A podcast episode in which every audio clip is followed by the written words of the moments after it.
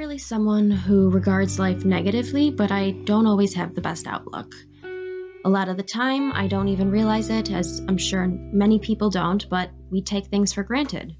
We don't realize that what life is going around us is precious, and we only have so much time. The scariest part is that we don't know when our last day is going to be. We don't know how long we're going to live, and we don't know how our life is going to go. One of the moments where I realized that life was so much more precious than I even realized is probably getting T-boned by a man in a Dodge Ram going 50 miles an hour in my brand new lease that had 50 miles on it. He hit me so hard and so quickly that I didn't even see him hit me, and I barely felt the collision.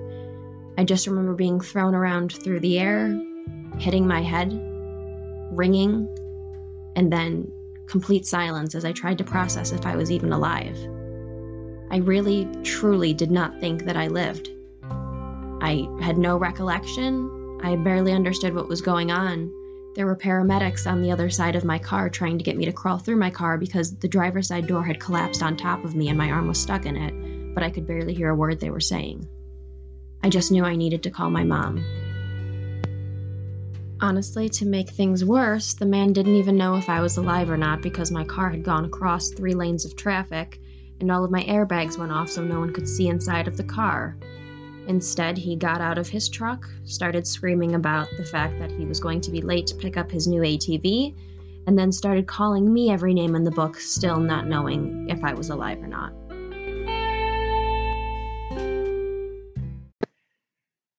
I remember Mom calling me. I was on my way home from work, and I could just tell by her voice something was up. And as soon as she said, "Don't be upset," but Ariana was in a car accident. And immediately I just freaked. And because normally if it was something kind of minor, probably wouldn't have got the call until we got together after we both got home from work. But I could tell in her voice she was a little more concerned. And so, yeah, it was horrific. As a parent, you always worry about these things. So when Mom was talking to me, I don't even remember everything she was saying because my mind was racing, my heart was pounding, and all I wanted to hear was that you're okay. And when she said that you were already checked out and that you are okay, you're just a little shaken up, I could feel myself calming down, but just those first words, you don't forget for a while when you're a parent because you realize what could have happened. And once I heard a little bit more about the severity of the crash and how it actually happened and the impact, it was very, very upsetting. And so, yeah, as a parent, like I said, I got that call, and it was very hard to think about because, number one, all I care about was that you were okay.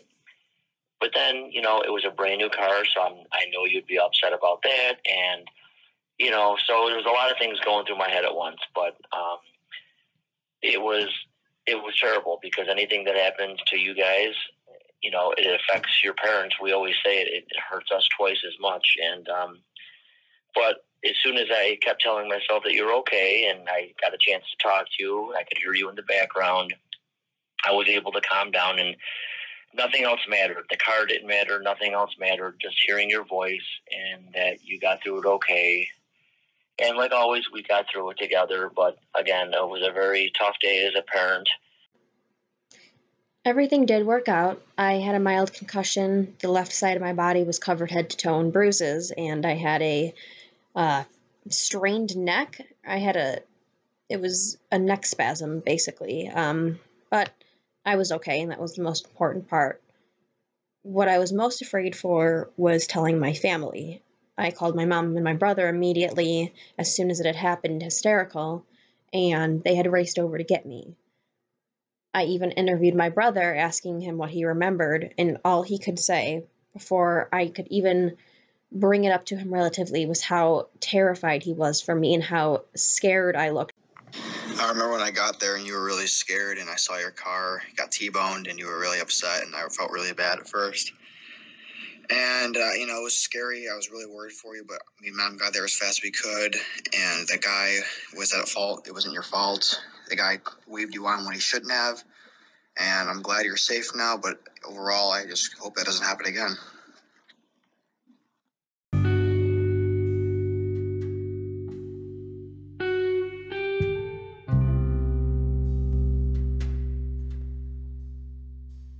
He didn't have a ton to say, but the message was clear. I was absolutely terrified, and it was a complete nightmare. And when the dust settled and I sat and really thought it through, I realized how unbelievably lucky I was. I mean, sure, my brand new car was completely totaled, and I was a wreck, and the man who hit me was a total asshole, but I got through it. And now, looking back at it, to this day, I still cannot believe that happened. There was actually footage of our accident that the insurance claims person watched and said to me on the phone the first time watching it that she had no idea how I lived. Everyone that watched the camera footage could not believe that I lived. It was truly, truly a terrifying experience, and I'm so thankful that I'm okay, and I'm so thankful now that I have a new car and everything worked out, but it was one of those moments that I really, truly realized that life is so incredibly precious, and it could be a normal day that ends your life. And I just now, looking back, I realize that I will never take anything for granted again. I will never question life. Instead, I'll be thankful every day. And it's these little important, well, not really little, but it's these important events that happen that make us realize how thankful we actually are for all that we have.